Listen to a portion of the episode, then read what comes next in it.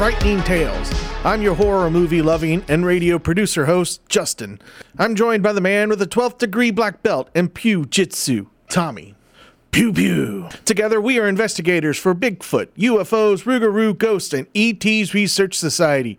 Burgers. Tonight we're back in the studio, but before we get to the stories, let's talk about two horror movies I'm excited for. Renfield with Nicolas Cage as Dracula and Scream 6. Hey, hey, hey. I thought you're not a fan of Nick Cage. And since when did you care about Scream? You're right. I'm not one to spend my money on a Nick Cage movie, but the trailer for this movie made me laugh. Check it out. Sorry to interrupt. Are you okay? I need to get out of a toxic relationship. Why don't you start by telling us what brought you here? My boss, he's different. You can't get him out of your head. No. I need your assistance. I'm coming, Master! Oh, you feel like he could destroy you with the snap of his fingers. Wouldn't even need to snap. Okay. Uh huh, that sounds familiar. Yeah, what? Renfield. Blaming innocent victims. I want a handful of nuns, a busload of cheerleaders. And I just want a normal life again. But this modern world is a dangerous place.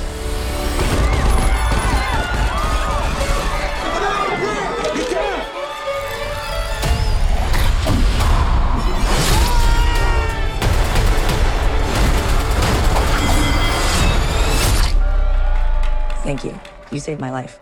Did I watch you cut a guy with a decorative serving platter? It's all in the wrist. Let me explain. My boss gave me this power. In return, I tend to his needs, including care, feeding. You bring him people to eat? You're like the guy that gets the villain's Postmates. But if you were to stop focusing on his needs, what would happen? He won't grow to full power. Exactly. He won't grow to full power. What? That's so weird. Why would you phrase it like that? But yes. Hi. Are you here for the meeting? Well, come on. No! No! Some call me the Dark One, others the Lord of Death.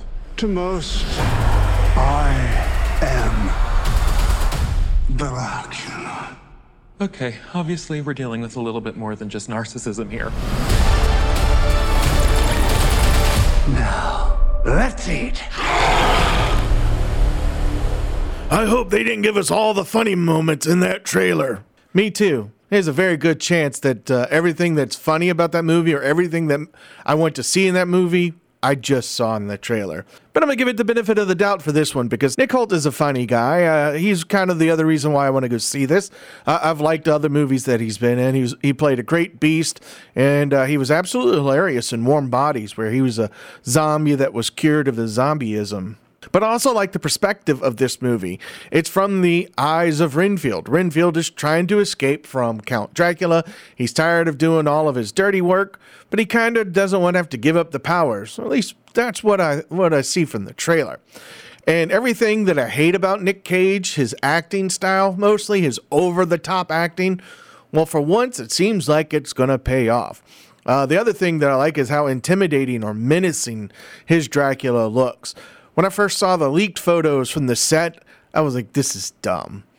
But now that I've seen it under the lighting that they're using for the movie, the purplish and the green hues, that really brings out that um, the red, really makes it more menacing. So, uh, you got to answer the other question. When did you care about Scream again? Yeah, I haven't haven't cared about Scream since the second one. I felt that the story was perfectly tied up at the end of the second, so I've never th- saw the third or fourth one or even the most recent one that came out last year. But something about this trailer just says this story is a little different. That maybe we're going to get a different story. So let's check out the trailer. I had this secret. There's a darkness inside of me. It followed me here. And it's gonna keep coming for us. We share a certain history. This isn't like any other ghost face. What is this place? A shrine. We've got to lure him in. We execute him. Hello? Let's play a game. You know you're like the 10th guy to try this, right? It never works out for the dippish in the mask. Maybe. But there's never been one like me, Gail.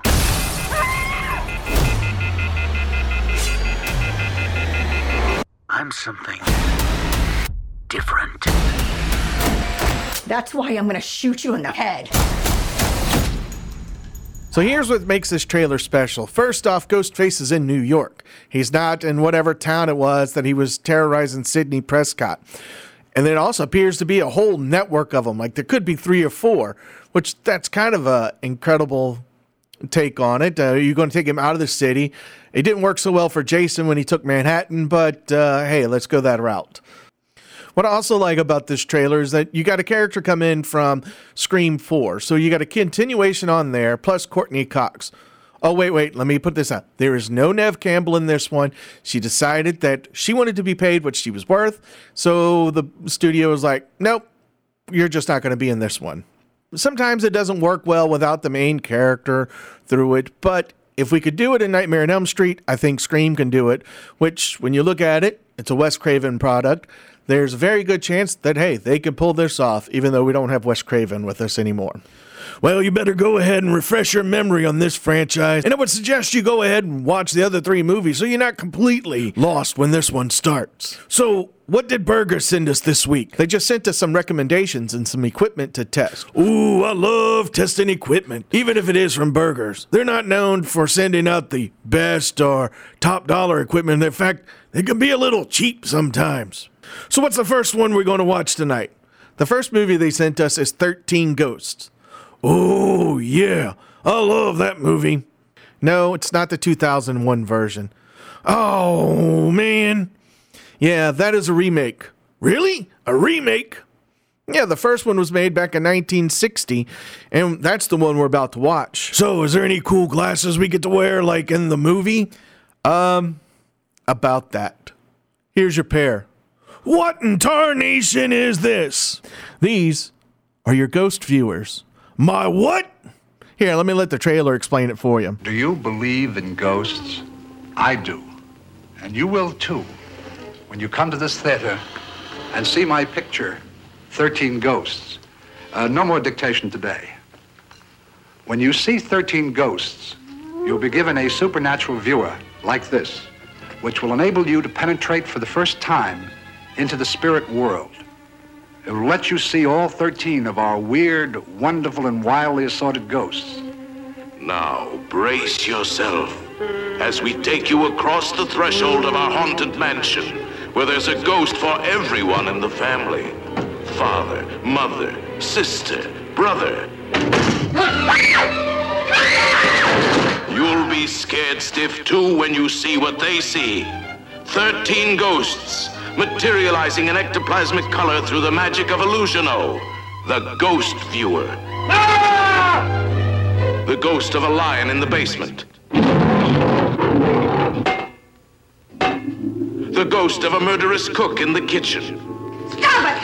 Stop it, I say! The ghost who speaks through the lips of the living. Death tonight. To one of you. Ah! The evil ghost in the bedroom, fighting to take possession of this beautiful girl. You'll feel all the thrills and chills of seeing one ghost multiplied by the magic number 13. These are not ghost viewers. How am I supposed to see ghosts with this?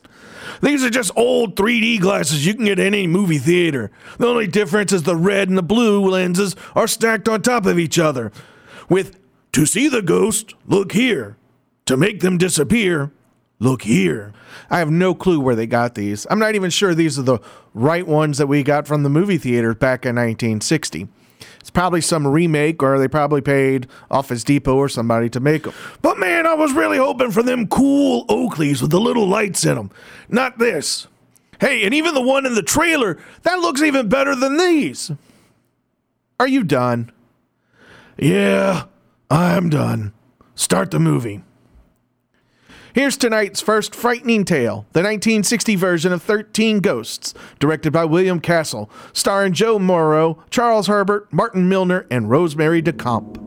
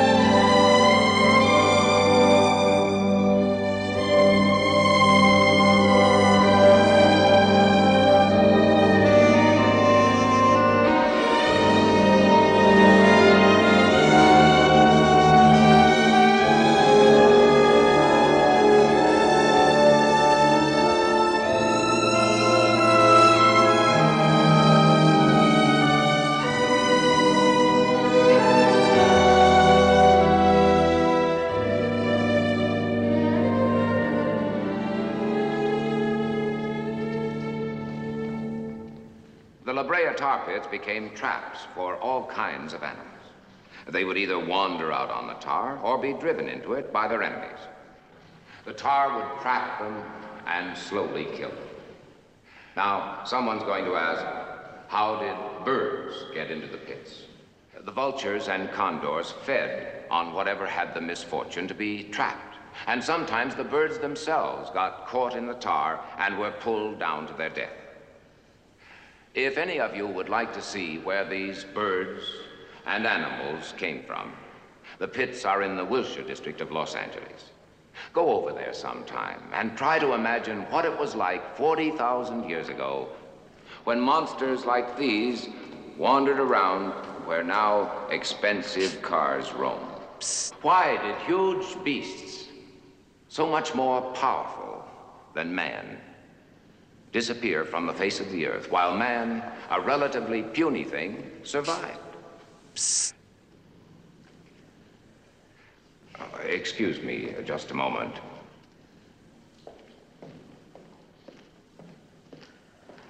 What's the trouble, Mr. Van Allen? Your wife's on the phone. But I'm lecturing. I told her that.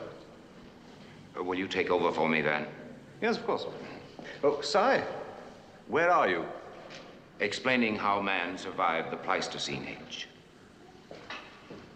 How did he? And why?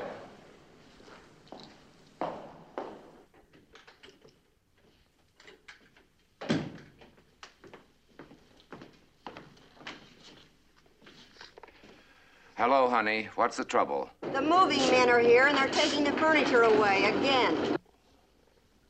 Won't they wait? No, they won't wait. Not even till tomorrow? The payments are three months overdue now.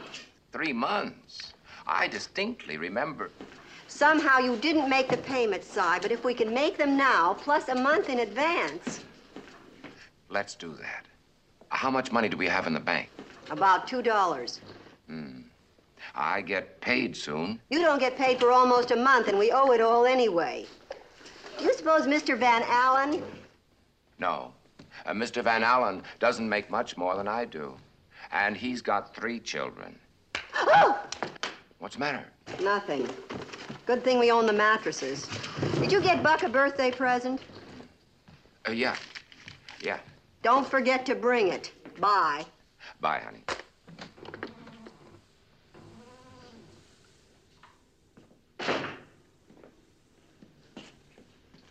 Why do they always take our furniture? Because your father is a wonderful man, just forgetful. Like me? Like you, Buck. Sometimes.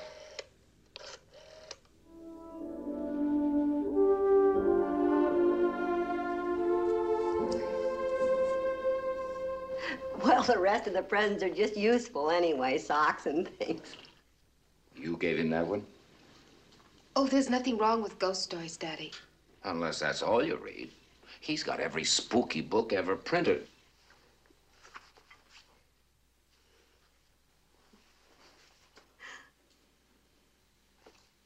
Ow, hey! You believe in ghosts, Buck? Sure. You want some cake? Cake?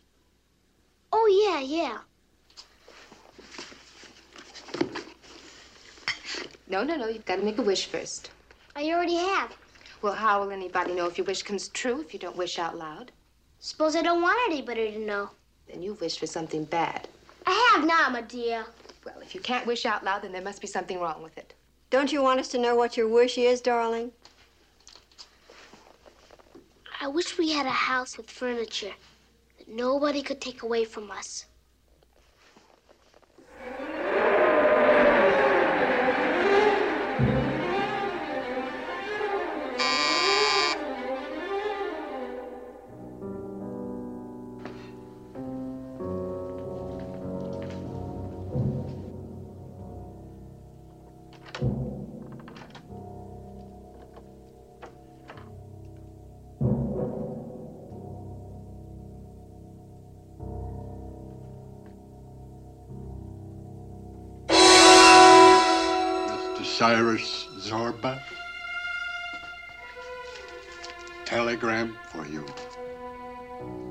You just hate when messengers just appear out of nowhere and then just disappear like the Keyser Soze?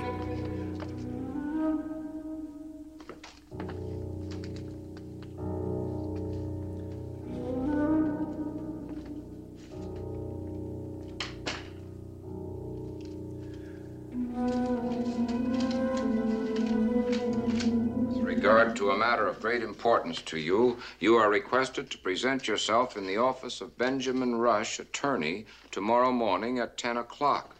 Signed, Benjamin Rush. Who? Benjamin Rush, attorney. Well, it's not anybody we owe. At least I don't think so. It could be the lawyer from a collection agency. Oh, could be. What are you going to do? Go. What else? Suppose you just run away. Why run away before you find out what's chasing you? Well, I read about a man who waited to find out.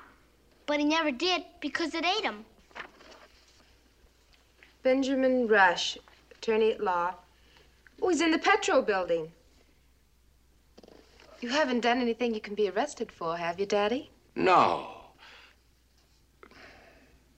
Not lately.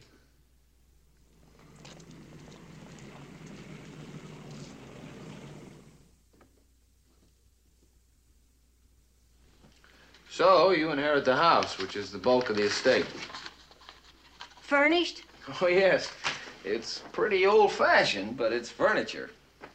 Is Buck psychic or something? Ma'am? Our 10 year old son, Buck.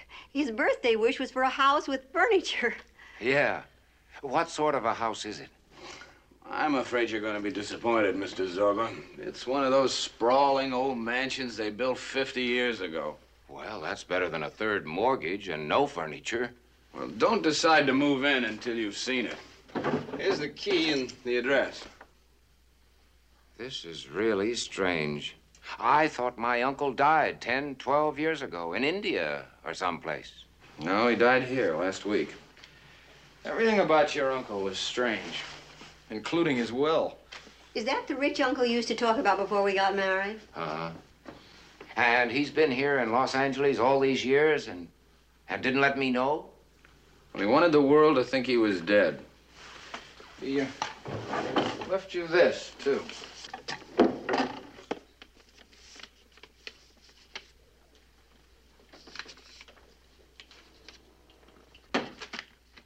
What is it? I don't know. Is this all? The house and the package? No other, uh... There's no money, if that's what you mean, ma'am.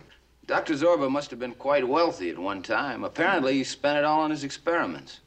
I seem to remember he was fooling around with the occult. Uh, spirits from the other world. Ghosts.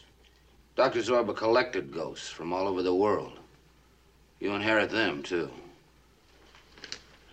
oh, come on. They go with the house. I'll get a notary.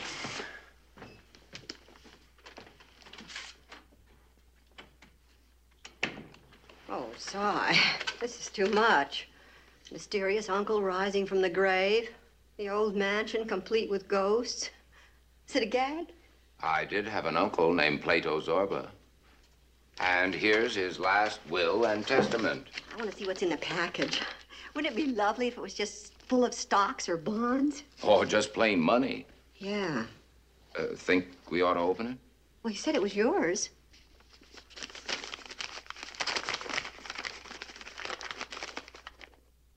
Suppose it has to do with those experiments. You know, you open the box and all that trouble comes out. Pandora. It's probably a hand painted Christmas tie. Open it.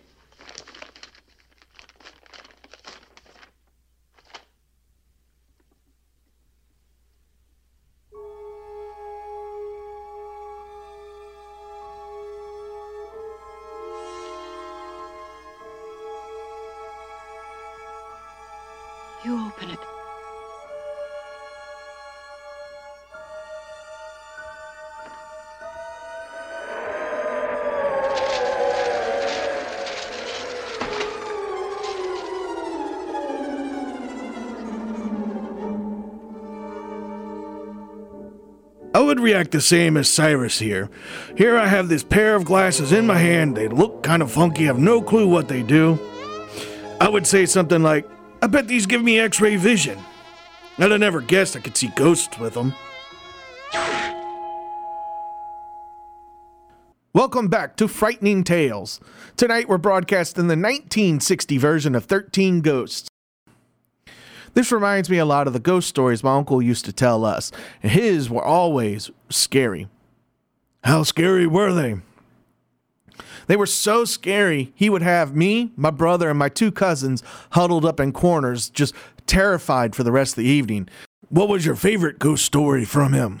During the summer, my brother Daryl and my two cousins, Brian and Bride, and I would spend the night at Uncle Don's house. It was kind of an annual summer thing. Sometimes we'd go camping, other times we'd just sleep at his house. But this one summer, Uncle Don told the scariest of all stories.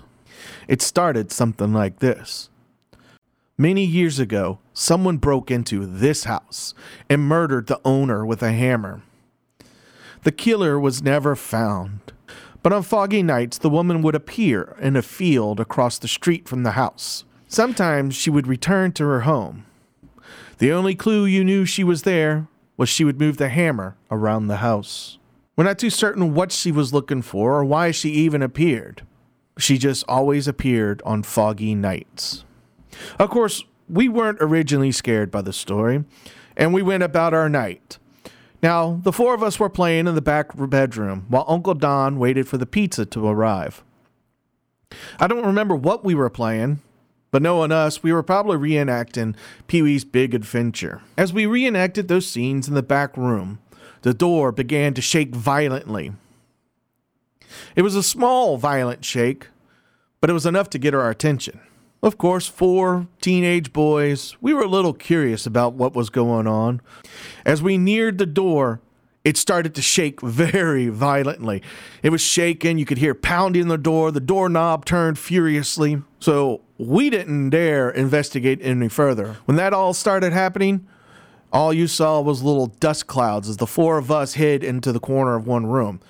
Yeah, we weren't as brave as we thought we were. After a while, it stopped. It took us a few minutes to get our courage back. My brother was the first one to start approaching the door. We soon followed. As my brother opened the door, he looked down and screamed. Then we looked down and screamed. On the floor was a hammer. Now you would think we would run back in that room. Oh no, we saw our moment to escape, so we took off and we ran down the hallway. We get to the living room where Uncle Don was. There he is, sitting in his favorite chair, reading a book. And then four teenage boys start shooting off a bunch of different questions. One of them being, Didn't you hear what was happening? Did you see anything? And Uncle Don replied, Nope, I didn't see a thing at all. Well, we decided we were not going back down that hallway, that we were going to stay up front in the living room and wait for the pizza with Uncle Don. The next morning, we had one more scare. As we're munching down on the pizza, kind of forgetting about the night's events, all of a sudden we heard a scream come from the back of the house. It was the scream of our aunt. Once we heard the scream, we were instantly reminded of last night's of the night's events. My uncle went to the back to see why my aunt was screaming. When he came back out of the room, in his hand was a hammer. You see, when my aunt woke up, she turned to see my uncle not in the bed, but what she saw in the bed was a hammer. The hammer was on the pillow. Man, that's a real freaky story. Let me guess, it was a prank. Because it sounds like something I would do. Yes, Tommy, it was a prank. See, my uncle's a writer and an actor, so he staged all of this. He knew we were coming over, so he planned it all out. From the story, because there was no one ever murdered in their house, there was not even a murder on that street. Ever. So he created the story from a bunch of other adventures because he, he grew up telling these kinds of stories. So he's the one that shook the door. He's the one that planted the hammer at the door. And then he was the one that just left the hammer in the, his room and his wife just did the rest and just did all the screaming. Man, that is one heck of a prank. I have to remember that one. I'm gonna have to use it for my nephews. I'm pretty certain I can scare them better than your uncle. Well, let's get back to our movie, 13 Ghosts. When we come back, Tommy and I will tell our favorite ghost encounters.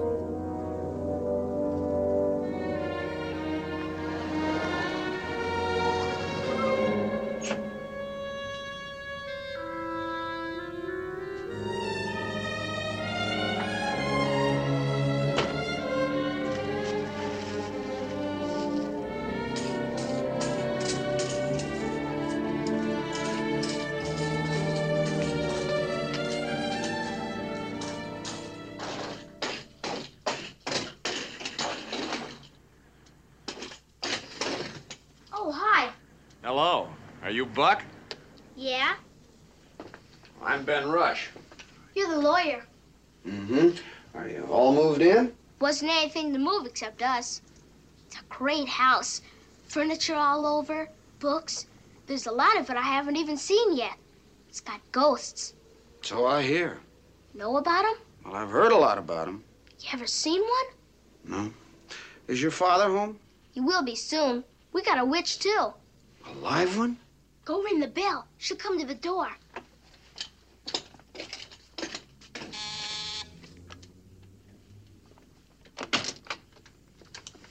Oh, shucks. What did you have to open the door for? Couldn't you wait for the witch? You better stop calling her that, or she'll cut your tongue out. Hi, I'm Medea Zorba. Hi. Won't you come in?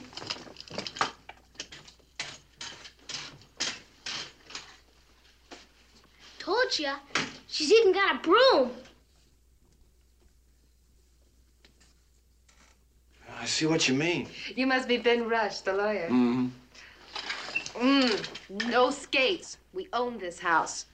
Or do we? It's your house. Who's boss around here? In the no skates department, I am. Yeah, that's what I thought.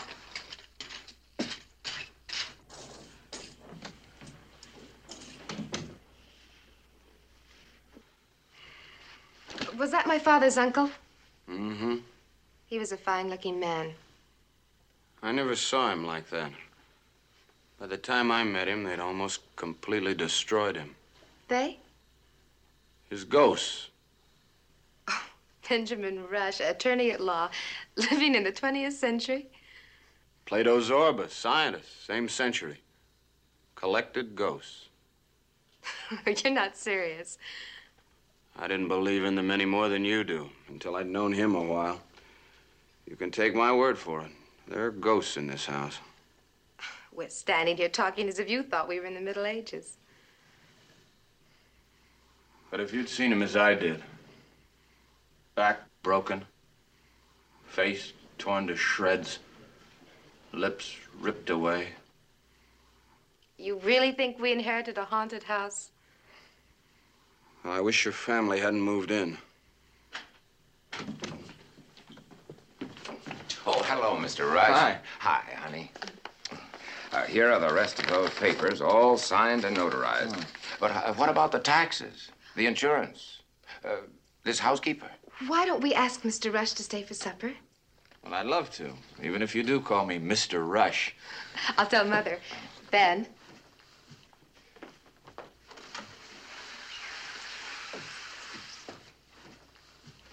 You the head of this department, too? you walk down. You don't slide. You know something? If you don't watch out, you're gonna grow up to be a witch.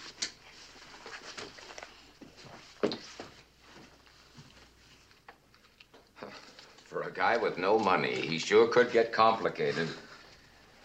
Well, we've got ourselves a house. The timing was perfect. More coffee, Ben? No thanks. Daddy? Please, dear. What have you decided to do about the witch? We mustn't call her that. It's a perfect name. You know, I have a feeling she doesn't like me much. I have a feeling she doesn't like anybody much. We told her we couldn't pay her and didn't need her. But she asked us if she could stay on here till she found something else. She practically begged us. I guess she's got some money of her own. After all, she lived here for years, and Dr. Zorba paid her a good salary. Hey, look what I found. What does Uja mean? Why, I haven't seen one of these for years. It's a Ouija board. See? We. French for yes. Ja. German for yes. How do you play it? Where'd you find it? Over there. I put something on the fireplace and it opened. There's a gadget goes with it, Buck. Uh, I think they call it a, a planchette. I pushed this. You know, it's the first sign that you should not live in this house and you should definitely move out right away. A Ouija board hidden in a secret compartment. Here it is.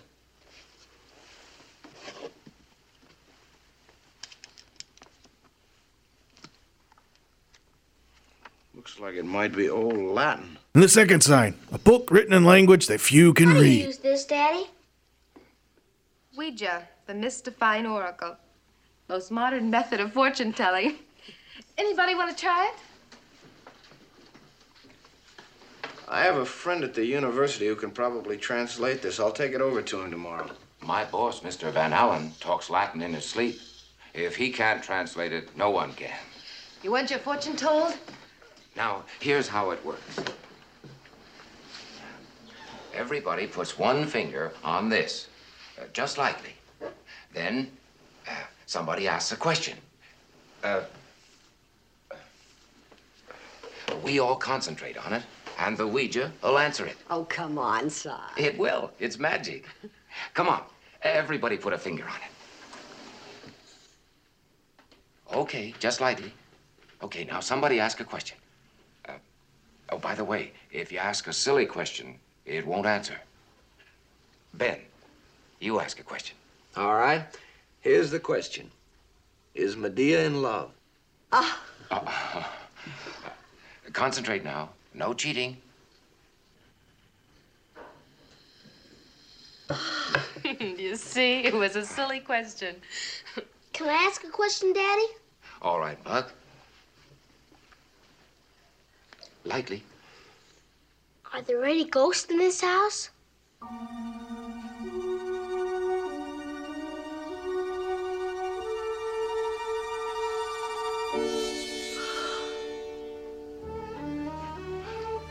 I was pushing toward no, but you all ganged up on me.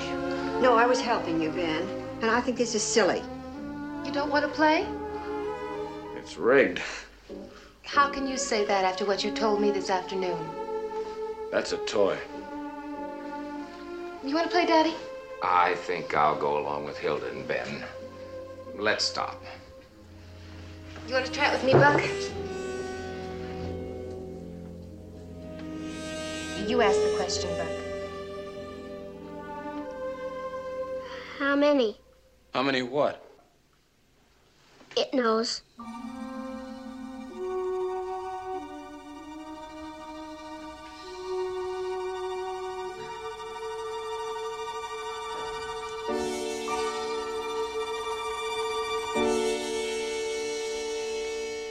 Thirteen. Thirteen what?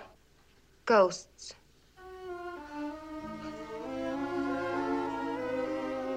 You ask it.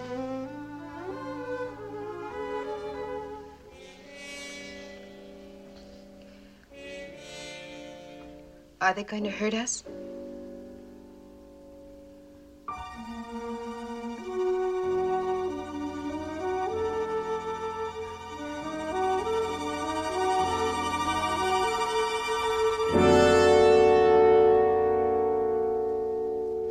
Fool around with that thing anymore, Medea. Let's ask it, but don't touch it. You ask it. Aren't they gonna kill any of us?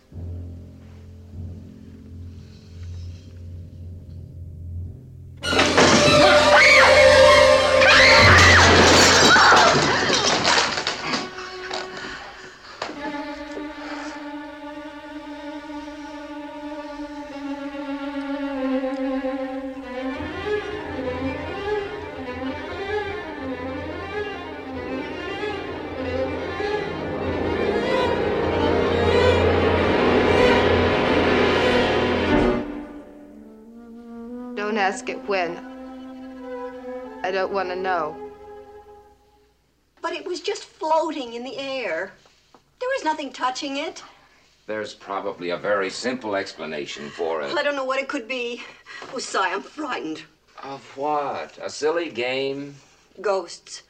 Oh, now listen, honey. Maybe Zorba was a very strange man who could see ghosts and do supernatural things. But we aren't him.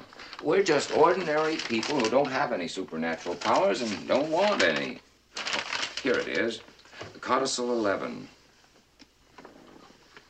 If we don't elect to live in this house, it goes to the state as part of the park system. And once we move in, we have to stay. You mean we can't sell it even if we want to? Nope. If we don't live here, it goes to the state. Golly. Living in this house makes the difference between sinking and swimming. Just not paying rent saves half my salary. Cy, why is it so cold? Don't know. Window open, I guess. But it's freezing.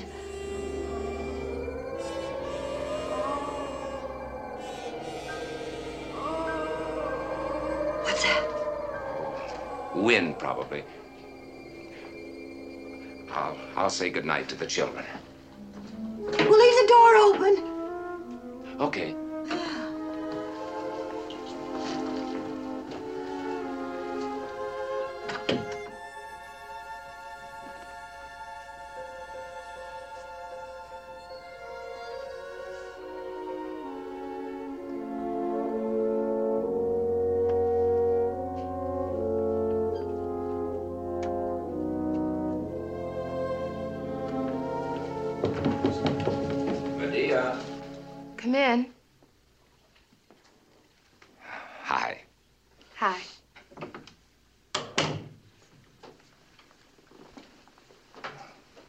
Doc Zorba sure went in for antiques, didn't he?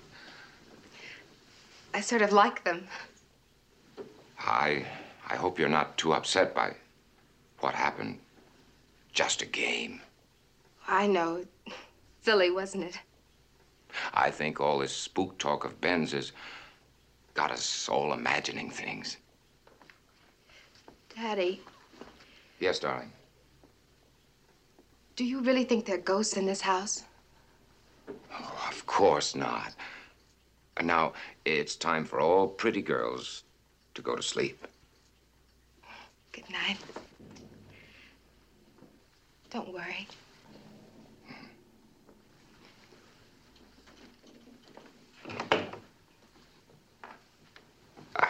I'll leave this open. Fine.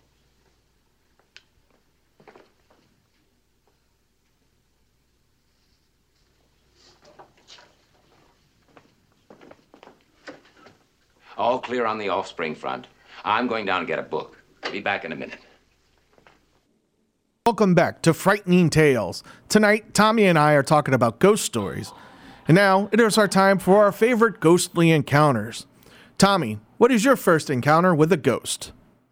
My first ghostly encounter was at my cousin's house.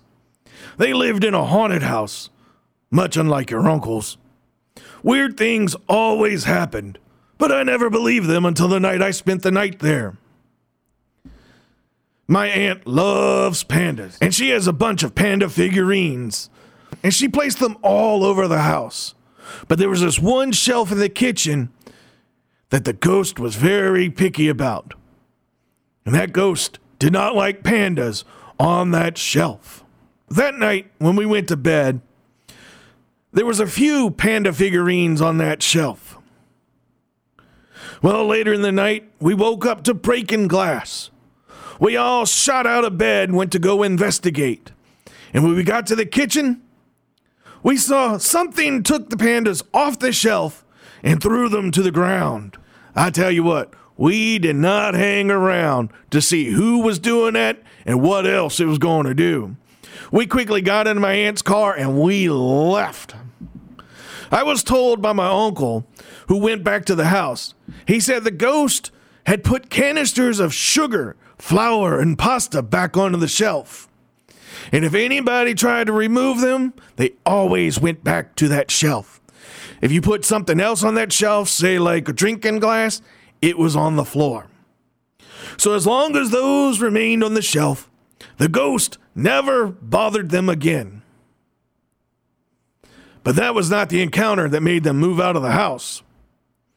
One night, my aunt was awakened by the TV. Naturally, she thought that my cousin was out there watching it. It was early in the morning, and my cousin is kind of one of them early riser fellas. So she thought it was him. So she went to go check on him, got into the living room, and he was nowhere to be found. She went looked in his bedroom, and there he was, sound asleep. She went back to the living room and noticed that there was no volume. She could see the picture, she could see people were talking, but heard nothing. She used the remote to turn up the volume, nothing happened. She even tried the power button on the remote, and that didn't even turn it off. So she pressed the power button on the TV, and there it went. 30 minutes later, the TV woke her up again. This time the volume was all the way up and no picture. My cousin was still asleep in his bed. So my aunt went, hmm, and turned the TV off, but this time she unplugged it. She gave the TV a fair warning that, hey, if you come on again, this thing is over. And not 15 minutes later, that TV turned itself on again. My aunt woke up my uncle and my cousins and said, We getting out of here. And a few days later, they sent somebody to go pack up their stuff because they certainly were not going back in that house. Don't you wish we had cell phones in those days? And we'd have tons of evidence. It'd have been blurry evidence because nobody could take a good picture or video when it comes to the supernatural. They got like this must blur effect on their cameras. I would have loved to get video of ghosts smashing pandas all over the floor. That would have gone viral. We're going to return to 13 Ghosts. And when we come back, I'm going to tell you about my ghostly encounters.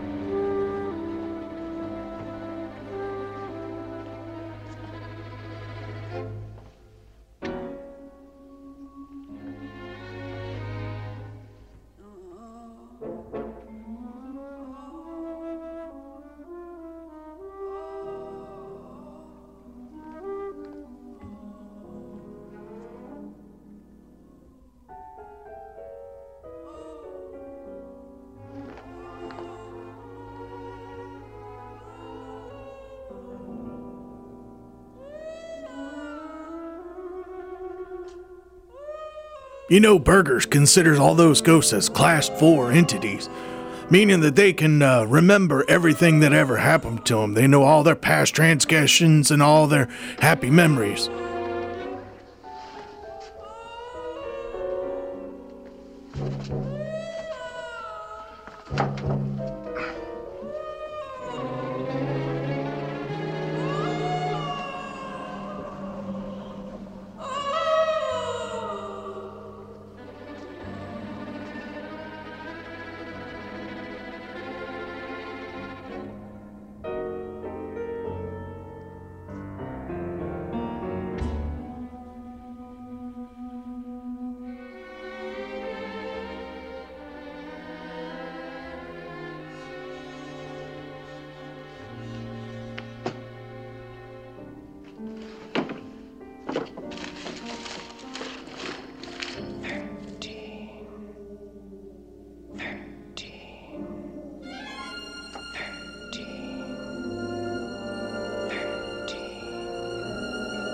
They hear all the ghosts. They know they're there. And they start hearing some off in the distance and go, hey, let's go investigate. Oh, look, secret room. Let's go in there.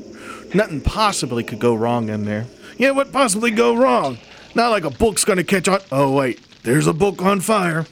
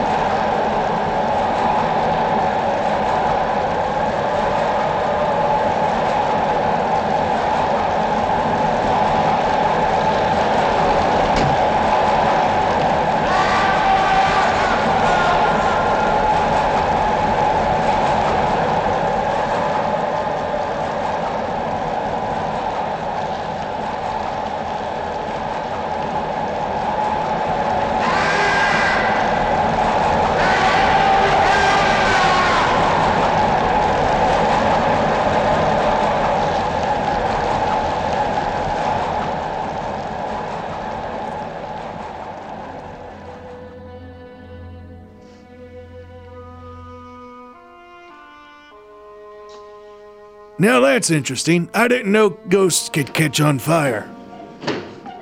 Does that mean I could use Dante on some ghosts? Don't try it, Tom. You're just to burn down the house.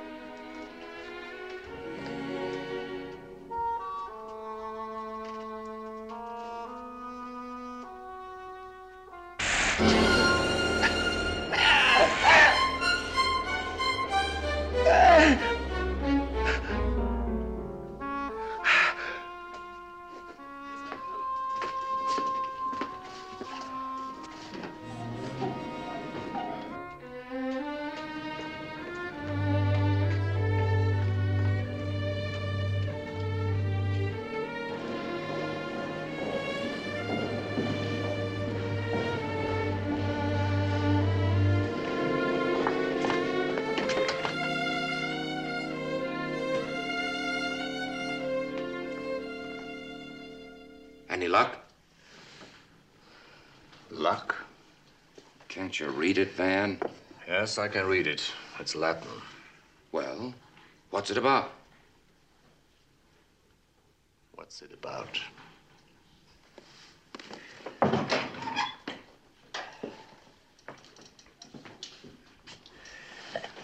Cy, at first I thought your uncle was another one of those fakes. And now I'm not so sure. Here. I found this in a university publications. It's printed 10 years ago. The professor who advertises for haunted houses so he can photograph ghosts is Dr. Plato Zorba, a scientist of unquestioned repute. Dr. Zorba's experience with ghosts in many parts of the world convinced him they are unhappily earthbound because of unsolved problems. Dr. Zorba has perfected a device with which he can see ghosts and is working on a method of ultraviolet ray photography which will enable him to take permanent pictures of the supernatural world. He wasn't a fake. This. This is a record of years of work in the world of spirits. If any of this is true, I don't say all, just any of it, then your uncle had penetrated farther into the supernatural than any man in history. He captured 11 ghosts. Captured? Dr. Zorba proved that if you could see a ghost, you could control it. To a certain extent.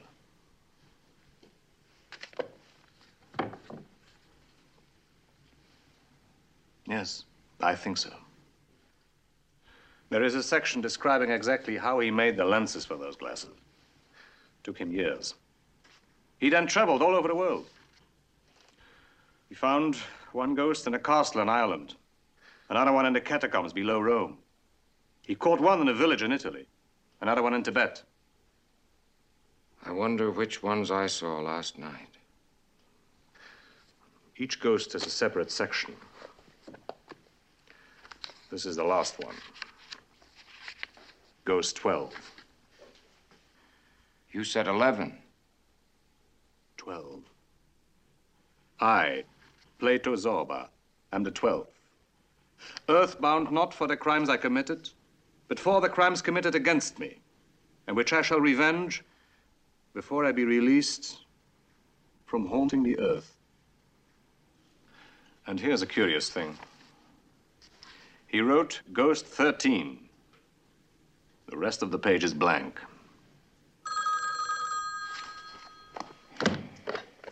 Paleontology, Van Allen. Yes. Hold on. Oh. Uh, hello? Cy, I want you to come home. I'm pretty busy, honey. Uh, what's the trouble? There's no use trying to tell you. I want you to come home right away. Cy? I'm on my way. I've got to go home, Van. The ghosts? I don't know. Well, have they hurt anyone? I don't know.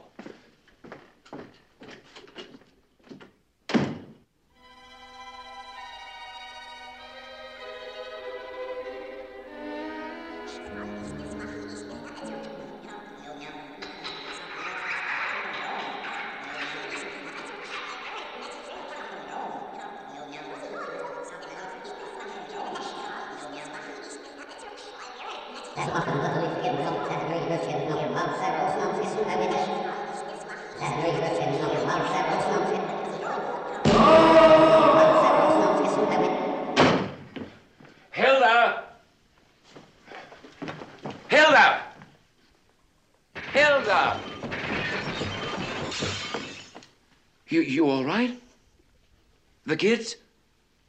Well, then. You come in here.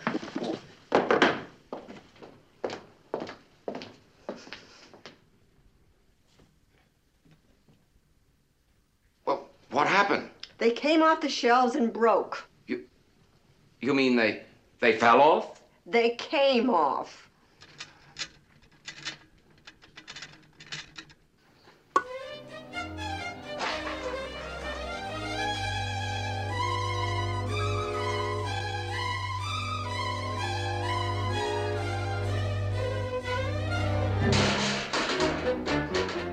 I've had enough, Cy.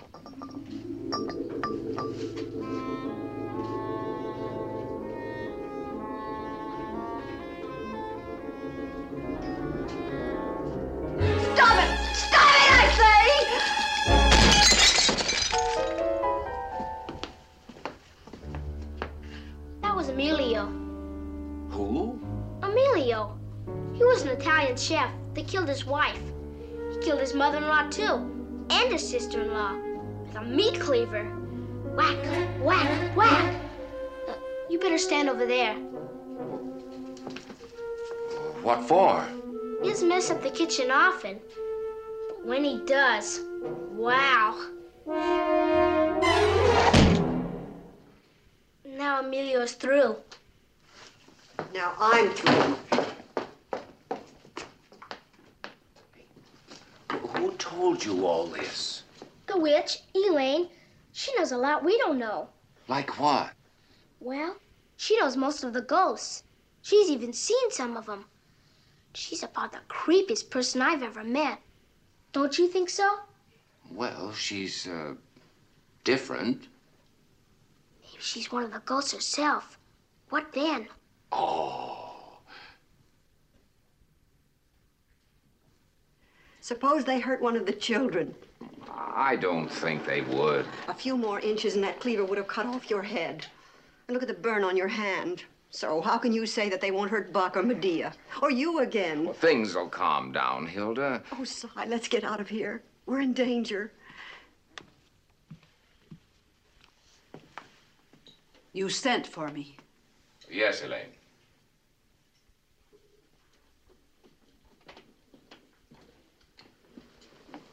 There are some questions I'd like to ask you. How long did you work for Dr. Zorba? For many years, You knew about his experiments with the supernatural? I helped him. When he was alive, he could control them. But now, I'm afraid. I never was before, but now I am. I can't help feeling that our living here, everything that's happened to us, is all part of a plan. That Dr. Zorba wants us to do something. But what? I can't help you. He used to trust me, and in those days I helped him with the cameras and lenses. But toward the last, he trusted no one. Were you and Ben the only friends he had? Ben only. He turned against me. He was doing foolish things, and I wanted him to stop, but he would not. His experiments? Those two. But mainly I objected when he converted everything into cash stocks, bonds, real estate, everything. And then he withdrew all his accounts from the banks. It was foolish. What did he do with the money? No one knows. There's no record of it. Ben and I spent days searching the house for it after he died, but found nothing. Maybe he spent it. On what? He had everything he needed. Besides, he never left the house. Maybe he gave it away. I knew Plato Zorba very well. He never gave away anything. This house is not a gift, really. It's a burden. Perhaps a curse. The last thing he wrote was about a crime committed against him. What did he mean by that? I don't know. How did he die, Elaine? And where? I'll show you. I'll stay here.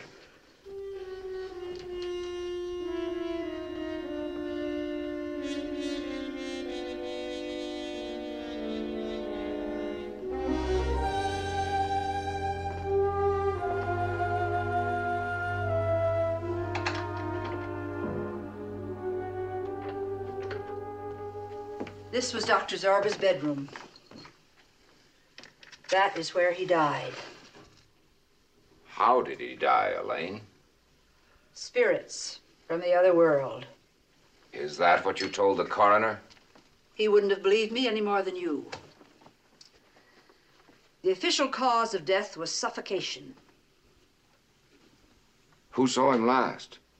I mean, was anybody here when he died? I was here in the house, but I didn't see him that night at all.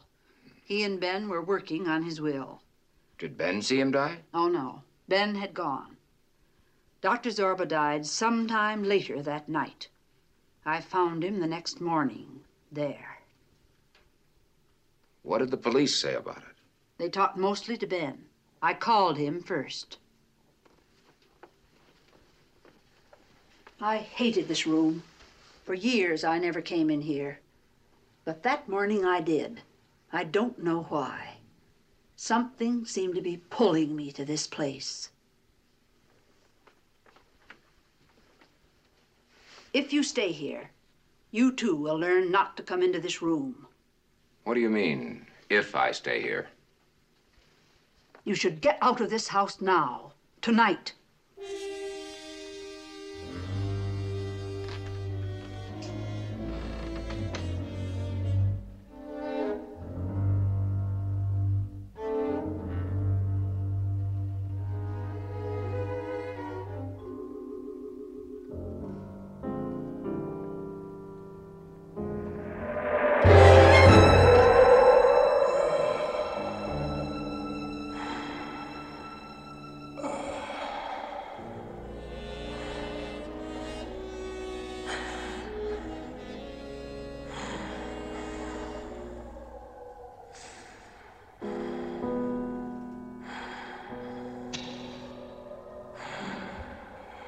Look at that. There's a secret button. This house is full of secrets secret compartments, secret books written in languages that nobody can read, ghosts. Now, here you got a secret button on a bed.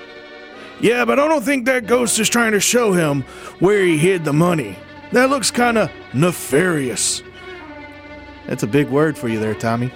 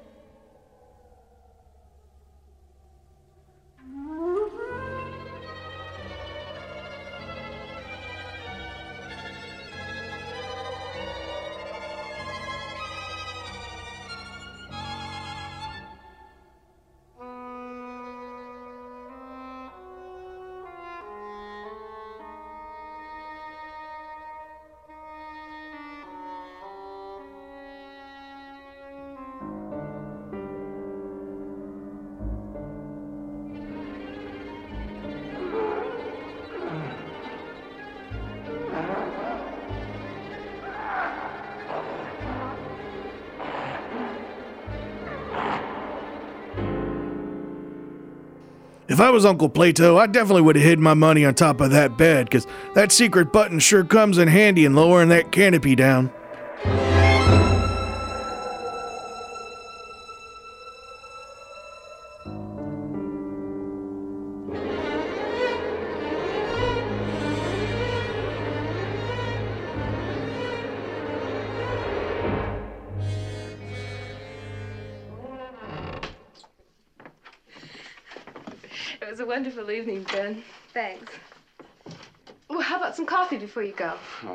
Thanks. Not tonight.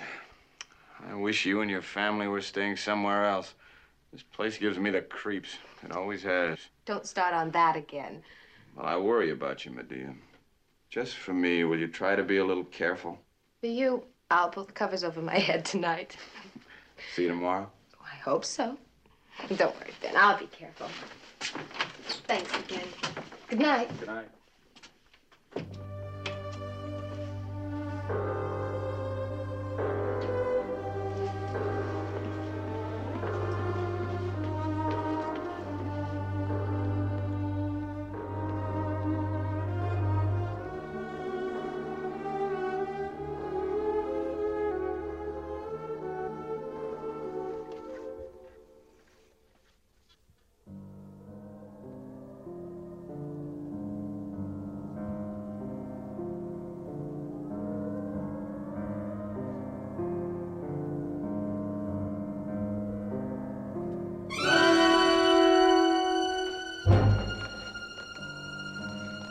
I've seen enough episodes of Scooby Doo to know that that is not a ghost, just someone in a creepy costume.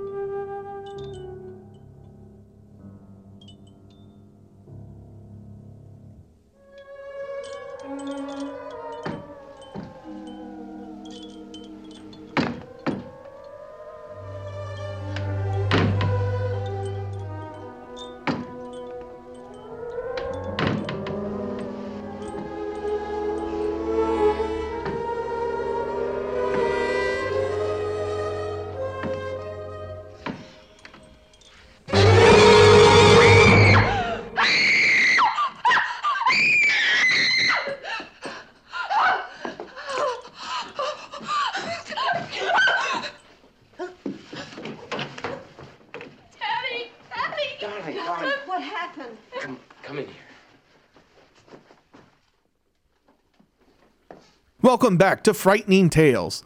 Tonight we are listening to the movie 13 Ghosts, and we're talking about our ghostly encounters. In the last segment, Tommy told us about his aunt's haunted house. Now I'm going to tell you about my first encounter. In the early 2000s, I was working as a DJ for KNOE FM 102. Me and four other DJ friends were all talking about what we're going to do that Saturday night. Of course, our sixth friend was stuck doing a shift, so we, we left him behind pretty quick. So, as we sat around discussing what we're going to do, the subject of the ghost light in Crossett, Arkansas came up. It was a story that was done on Unsolved Mysteries, and it really piqued our interest that, hey, let's go do this. We've done everything else. See, Crossett is only about 45 minutes from Monroe, and we had no problems driving that far. Not to mention, Michael Allen, one of the other DJs, was from Crossett. He knew about the story, but he didn't quite know where to go. So we all piled up into his vehicle and took off. Ah, that old spontaneous road trip ghost story.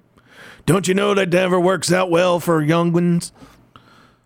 So we quickly got into Michael Allen's truck and we drove off. In about 45 minutes, we were there in Crossett, Arkansas. But like I said, we didn't know where to go, so we stopped at a gas station. Uh oh, a gas station? For someone who watches horror movies, don't you know you don't stop at gas stations for directions? This was just your regular run of the mill gas station. No creepy people on the inside, just normal folk. Now, if you ask anyone in Crossett, most of them know the exact location and how to get to it. And of course, our clerk was one of those regular people. He gave us the directions. We quickly got back into the car, and it took us about 20 minutes to find the spot. We made a few wrong turns here and there. Now, when I hear someone say, it's out in the middle of nowhere, yes, this is the definition I have for it.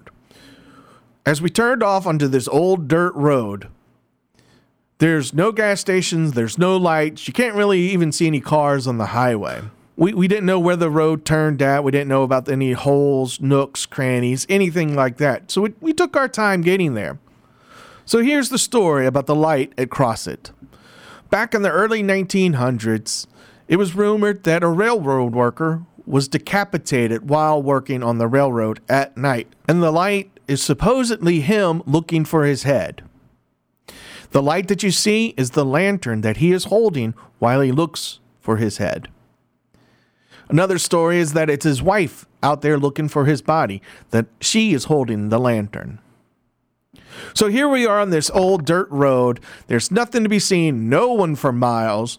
And we decided we are going to stop and wait. We turned off all the lights and then we just started joking about. Now, I'll finish my story when we get back from our frightening tale 13 Ghosts.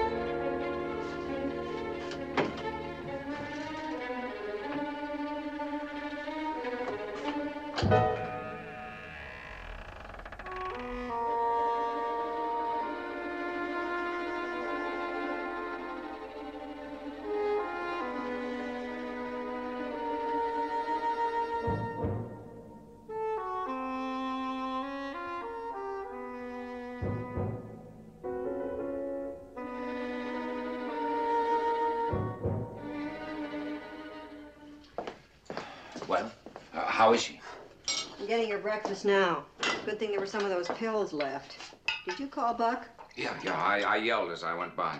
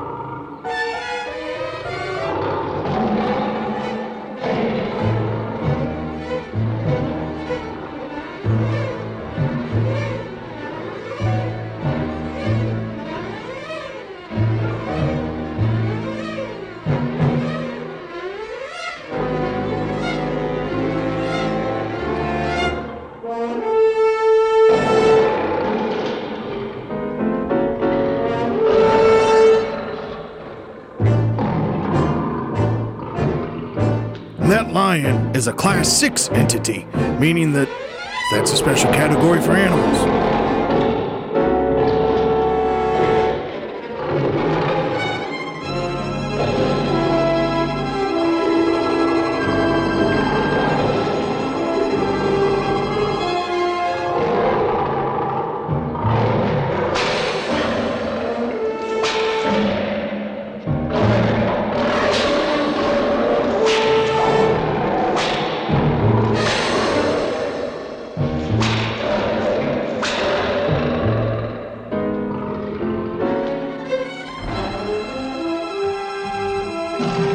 Yeah, there's something wrong with that boy if he's sitting there staring at a lion ghost and he's not scared, and then a headless lion tamer comes out of the walls.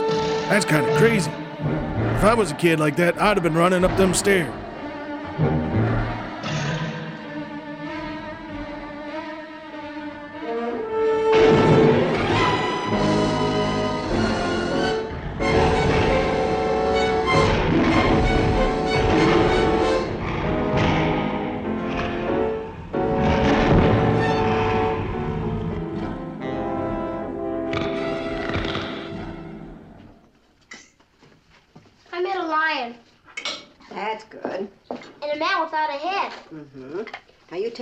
To Medea, dear, and then you come back and eat your own breakfast. Hmm?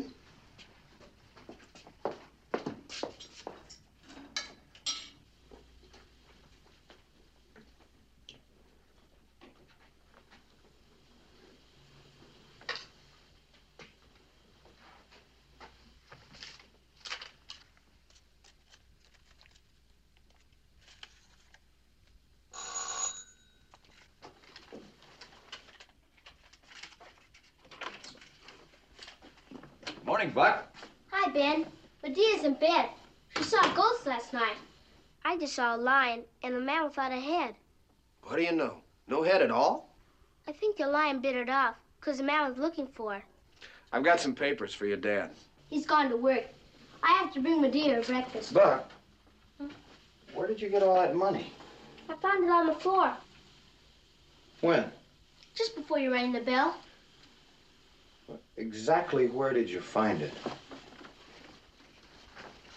Right there. Exactly?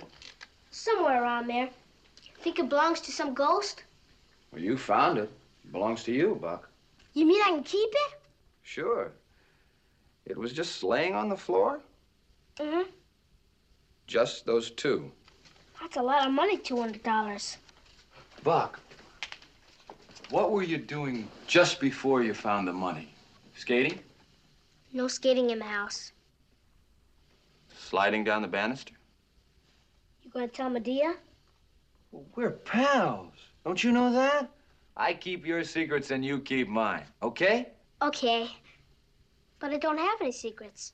Well, I'll give you one. You take Medea's breakfast up to her, then come right back. And don't tell her I'm here. Promise? I can keep a secret. And don't say anything about finding the money. I'll be right back.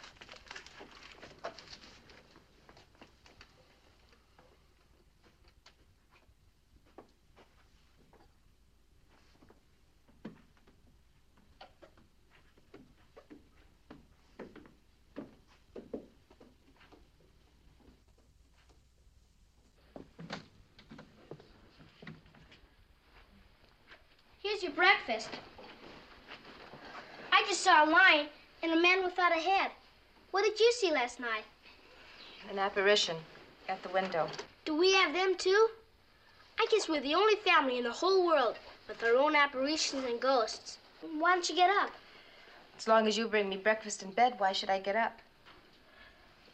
Where's Mother? In the kitchen. Where's Elaine? I don't know. Well, I gotta go. What's so important? Gotta keep a secret. What secret, Buck?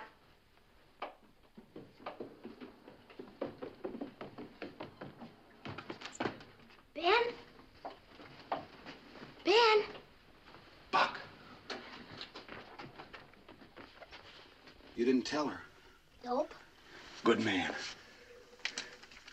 Now I'm gonna tell you the biggest secret you ever heard. If you promise not to tell a living soul, I won't even tell the ghosts, and they're not living. There's a treasure hidden in this house. Pirates? Sort of. Before old Dr. Zorba died, he hid all his money. This must be some of it. Well, there's a lot more. And you and I are gonna find it. If Medea'll get up, we'll make her hunt too. No, no. That's the secret.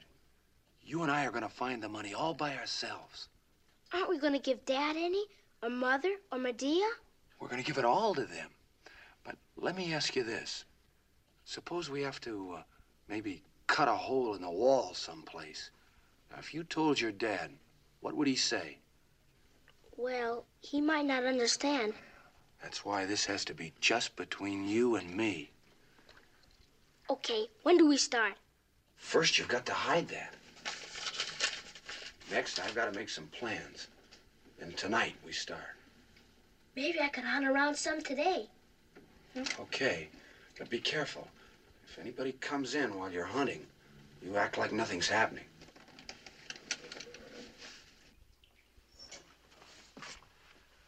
Now, don't tell anybody about finding the money. And don't tell anybody about the treasure hunt.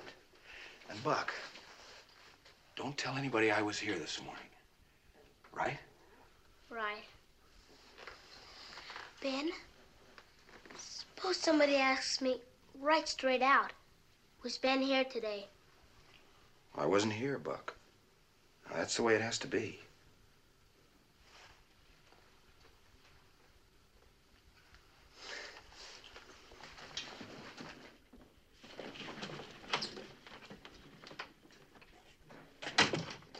Who was that, Buck? Huh? Who went out? Nobody, my dear. And besides, it's a secret.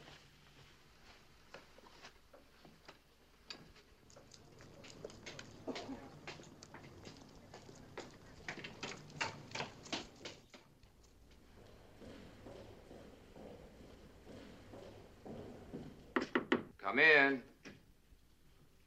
Hello, Ben. If you're busy, I can come back later. No, no. I'm glad you're here. I want to talk to you. Sit down. Ben, we've been in that house two nights. The first, I got this. Last night, they attacked Medea. Medea? Uh, they didn't hurt her. Why Medea? Was she wearing those glasses Zorba made? No, no, she wasn't. What's going to happen, Ben? Is my family going to be terrorized every night? Maybe this is the answer, Cy. I think I can legally get the state to pay you for the house and grounds. But the will said You've only been in the house three days. the longest three days in my life. I'll bet you'll be glad to get your family out of there. See, we can say you never actually took possession. Now, how soon can you move? Right away, I guess. Good. If I were you, I wouldn't spend another night in that house under any circumstances.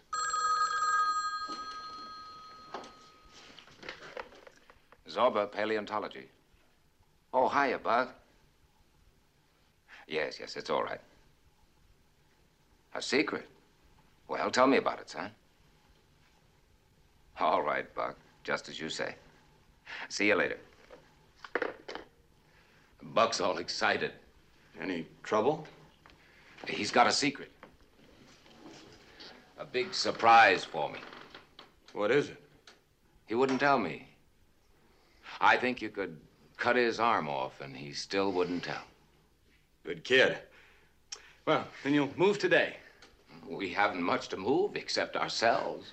I think I'll be able to get you $10,000 from the state. Josiah, this will interest you. I'm so sorry. I can speak to you later. No, no, Van. Uh, stay. Ben Rush, uh, this is my boss, Mr. Van Allen. How do you do, sir? How do you do? Listen to this. Almost the last thing Dr. Zorba wrote. Today, I finished converting my assets into cash and put it where unscrupulous men can no longer steal it from me. I wonder where that is. If he never left the house, well, don't forget, he wrote this about only a month ago. What do you think, Ben? Maybe we shouldn't be in such a hurry to move. Well, it isn't likely. I handled Zorba's affairs for a year. I don't think he could have kept any large amount of money secret from me. Well, after reading this, I wouldn't be surprised at anything, natural or supernatural, Zorba did. For instance, he spoke with the spirits of the dead like uh, you and I chat with the grocer. He and a medium called Elaine Zacharias used to sit around at a seance talking with people dead for five centuries. All you have to do is find Elaine Zacharias. I don't have to find her. She's the housekeeper. Would she hold a seance with you? I don't know. I doubt it. She's pretty stubborn. Anyway, you're moving out, so there won't be time. Well, if she'd do it, we'd take time. Maybe, maybe she'd hold a seance tonight. Then we could move out tomorrow. If we could bring the spirit of Zorba back, I wonder what we'd find out.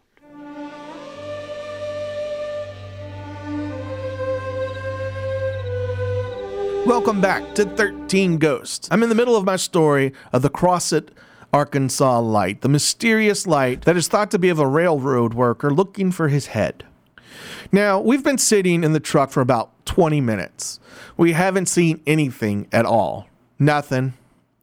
We've got the windows open because we didn't want to waste any more gas, and it's still kind of warm outside, and none of us have seen it. Our friend Chris was the first one to see it.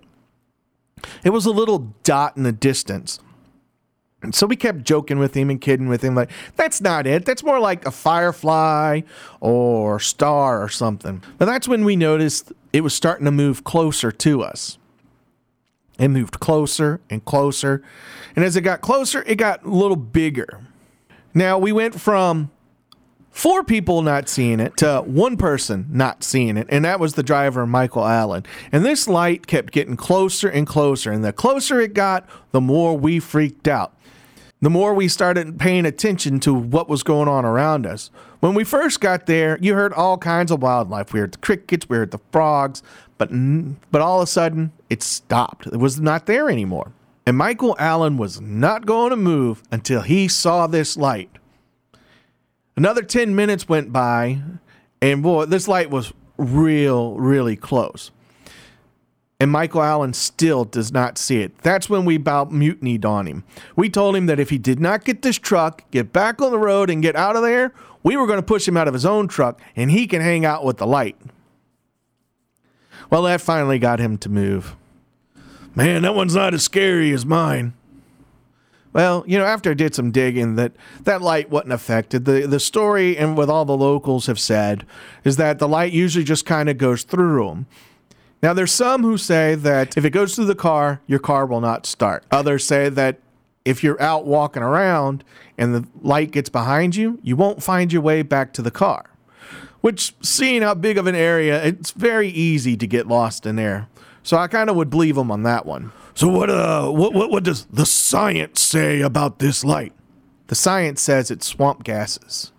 There's no swamp anywhere near this area, but it's swamp gases. Yeah, and UFOs are weather balloons. Did you ever want to go back out there again? No, I, I, don't really want to make that trip. I'm a lot further away. Now it's almost like a five hour drive. And to me, unless Burgers is going to send me out there to go check it out and do our own science experiment, Crossett, Arkansas could keep their light. Well, let's get back to 13 Ghosts. What's a seance? You talk to spirits. Buck, why don't you go and pack your things? How does it work? I don't know. Hand me the dress, will you? How does Elaine know? I don't know. Oh, I'll be so glad to get out of this house. Well, what happens? Oh, we sit around a table holding hands. Buck, will you please go and help Mother? What good does that do? Oh, the spirits talk to you. What do they say? I don't know. Buck, will you please go? Why, Pap? We're not going anywhere. You heard Daddy. We're leaving first thing in the morning. Medea? Yes, Buck. Suppose you had a secret. How would you keep it? You have a secret? What is it? Well, it's a. Hey, I'm not going to tell you what it is. Well, who's it with? Ben. Oh. What's it about? Well, is it all right to say what it's about? Sure, as long as you don't tell the secret itself. Well, you see, Ben and I. Need any help? No, I just finished packing, Mom. Good. If it weren't for this seance nonsense, we could leave right now. I can go to the seance, can I, Mom? Absolutely not. Oh, I never been to one. It'll be fun. Boy, maybe someone will get murdered. Oh. well, you can't go to this one. Anyway, it's past your bedtime. I'll tell you everything that happens. Yeah, well, that's not like seeing it. Uh, right in here. Uh, we're ready to start. Will you sit there, Mr. Zorba? Your wife here, your daughter here.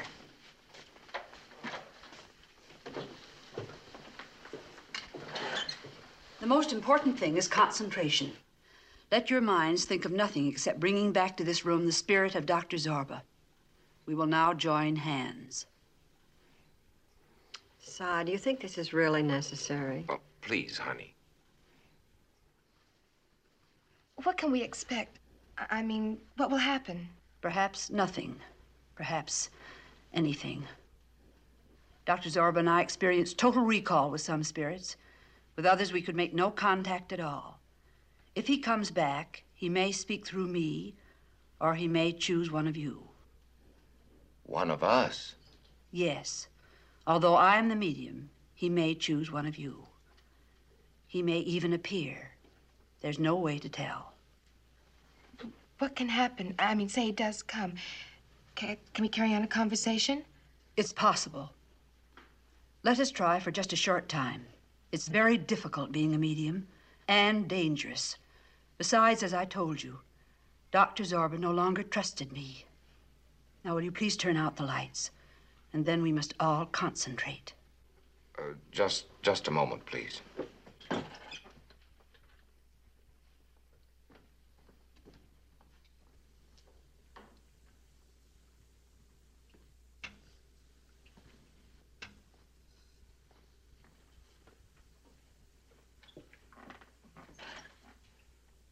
Ready?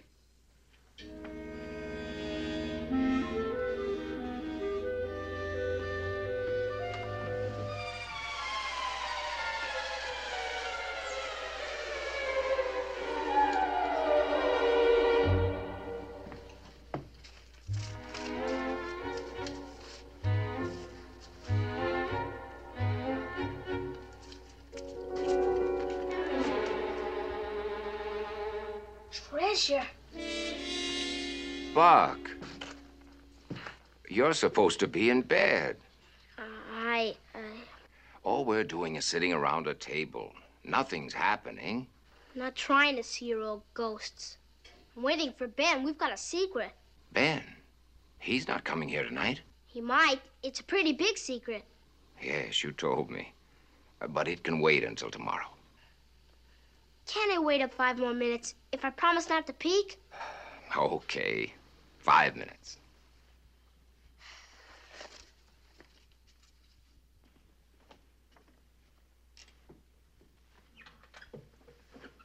I'm sorry. Dr. Zorba. Dr. Zorba.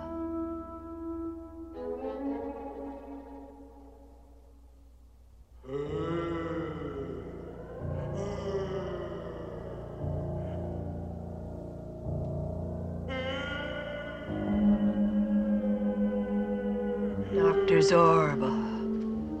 Dr. Zorba.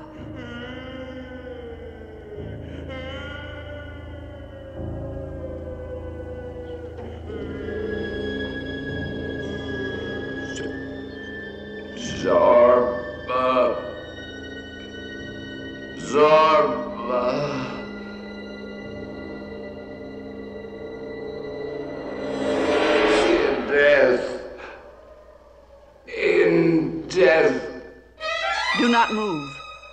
Matter what happens, do not move.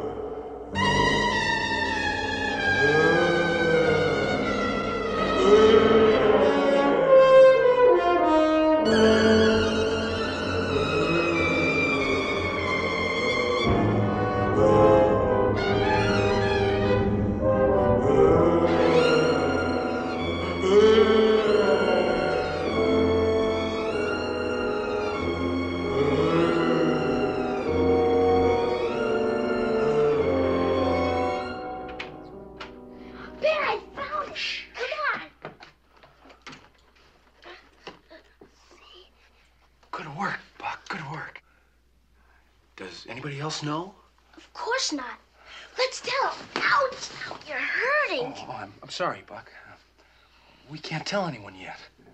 But we're moving out tomorrow. That's right. We've got to get ready. So when they're all set to go, bam, we give them the money. Then we won't have to move. Right. Now, we've got a lot to do tomorrow. I think you better turn in, Buck. You know, get all the rest you can. I'm not sleepy. Not sleepy. I'm going to be waking you so early in the morning the sun won't even be up. We've got work to do Then we'll tell him. Tomorrow. So sleep now. I'm going to hit the sack myself. Okay, good night. You can wake me anytime. I won't mind. Good night, Buck. Go right to sleep.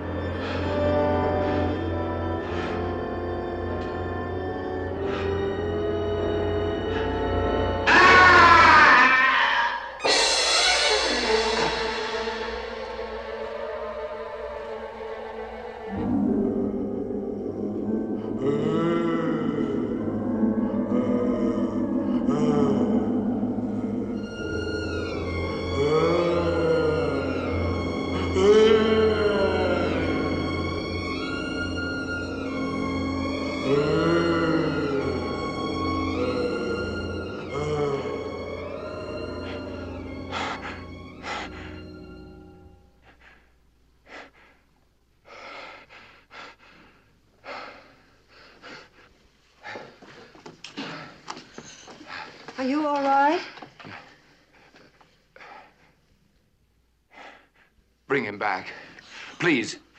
We, we, we must know more. It is of no use. There is interference. The ghosts are restless, angry. Tonight, death walks again in this evil house.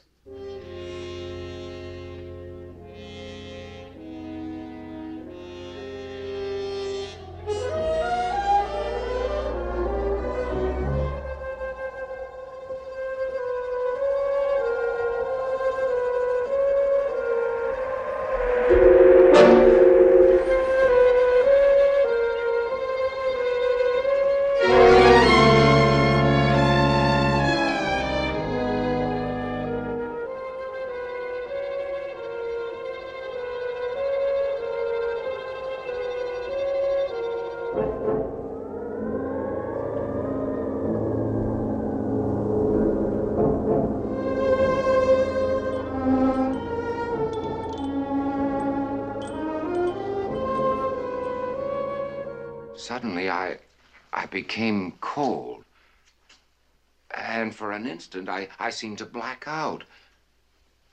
And then, then I heard a strange voice come from me. But I can't remember. You, I mean, the voice said death tonight and the number 13. And then he, he said it would be one of us. Where are you going? Oh, just to see if Buck's all right.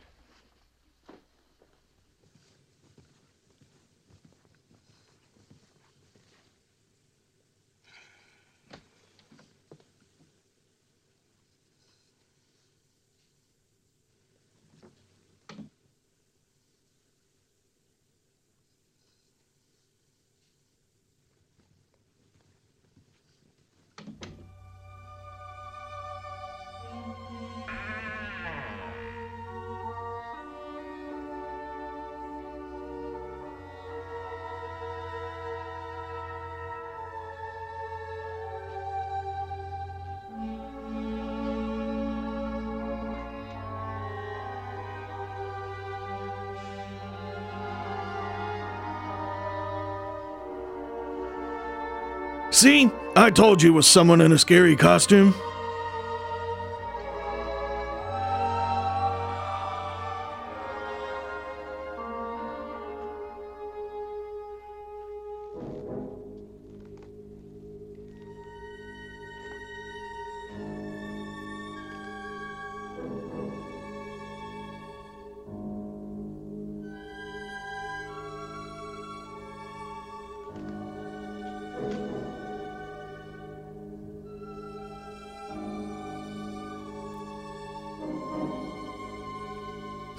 Benjamin taking Buck?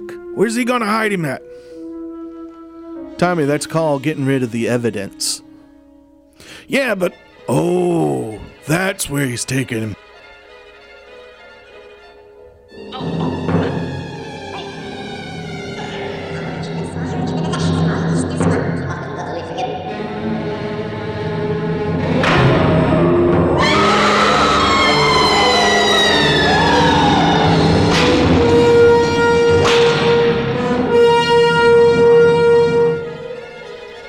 Benjamin killed Uncle Plato with that secret button on Plato's bed. Yes, basically, he smothered Uncle Plato with the top of his bed. Man, that's genius. You can sure blame a ghost for that.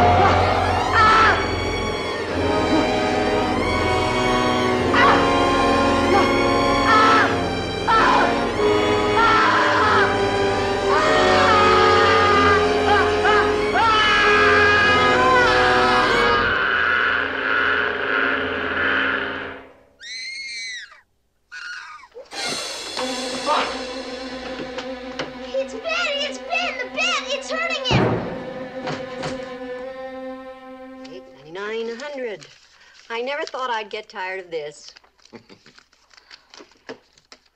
Daddy, why did Ben dress as Zorba's ghost and appear at my window? He was trying to frighten you. He knew this money was hidden here, and after he murdered Zorba, he tried to find it. Then we moved in. He wanted us out of here. Where do you think our new house ought to be? New house? What do we want with a new house? Boo! Boo! Buck! Buck, take that thing off. Can I keep it? Breakfast is ready. Well, I'm starved. Uh, Elaine, do you think there's still ghosts in this house? No. The earthbound spirits have been released. Don't you want your breakfast? I'm guarding the money. Elaine, Yes, Buck. you really are a witch, aren't you? Ask me no questions, and I'll tell you no lies. And the ghosts? They haven't really gone, have they? They'll be back. They'll be back. Real soon, I hope. You know that Benjamin Rush has a special category in the Burgers Manual the class Delta Bravo entity.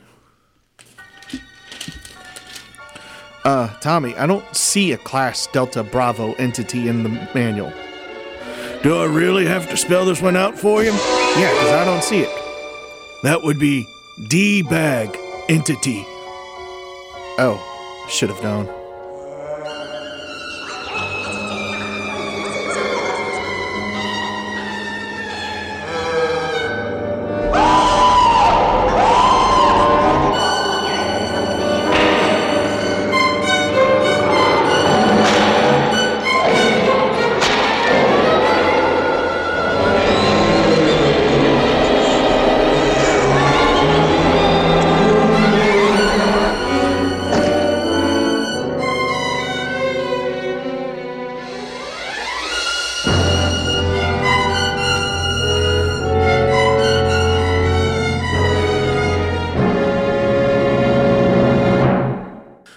Back to Frightening Tales. I hope 13 Ghosts gave you a good fright. That was better than I expected. I'd rather enjoyed using those ghost viewers. It made the film a little more frightening. 13 Ghosts is one of those rare movies from the 60s. It told a captivating story and mixed with some great practical effects. I mean, we, we've watched quite a few movies from the 60s, and some have been just eh. Others, like 13 Ghosts, really impressed me with some of the work they did. And I knew that lawyer was shady. I rather felt disappointed, though, when he confirmed my suspicion. I rather liked his character. I was rooting for him in the end. I was really hoping him to be a good guy. Though his death was nothing like the lawyers in the 2001 version. And also, you know what I missed about this version? I missed the one liners. I agree, the 2001 version was a well rounded story. They explained why the uncle collected the ghosts, and he didn't just collect any random ghost. Each ghost had a purpose and a story, and they, and they served their roles, which is one of the coolest special features on the Blu ray. As a means to cure his insatiable appetite, Ryan committed himself to Borehamwood Asylum. After years of imprisonment in a padded room, he went completely insane scratching at the wall so violently that his fingernails were torn completely off. The doctors kept him permanently bound in a straitjacket, tying it tighter when he acted out, causing his limbs to contort horribly. Still fighting to free himself, Ryan gnawed through his straitjacket until the doctors finally locked his head in a cage and sealed him away in a dark basement cell. There, he grew to hate any kind of human contact, screaming madly and cowering whenever approached by people. When a fire broke out in the asylum, everyone but Ryan escaped. He chose to stay behind and meet his deserved fate. Also, the technology in the 2001 was better. And I mean technology as far as the, the glasses, the cubes that they used to contain the ghosts. All of that was uh, a little bit more explained and uh, felt like they were part of the story. The 2001 version actually was a little bit more violent, which made the ghost seem even more scarier. You know, I'll definitely check out, or I'll definitely watch this version again, and it'll probably appear in this year's 30 best movies for Halloween. I'm also going to add Jo Morrow to my top 10 Scream Queens list. Well, that wraps up this episode of Frightening Tales. Thank you for listening to 13 Ghosts and Our Ghost Stories. This is Justin and Tommy saying good night, and we hope to see you next Friday for another frightening tale. Pleasant dreams. Pew pew.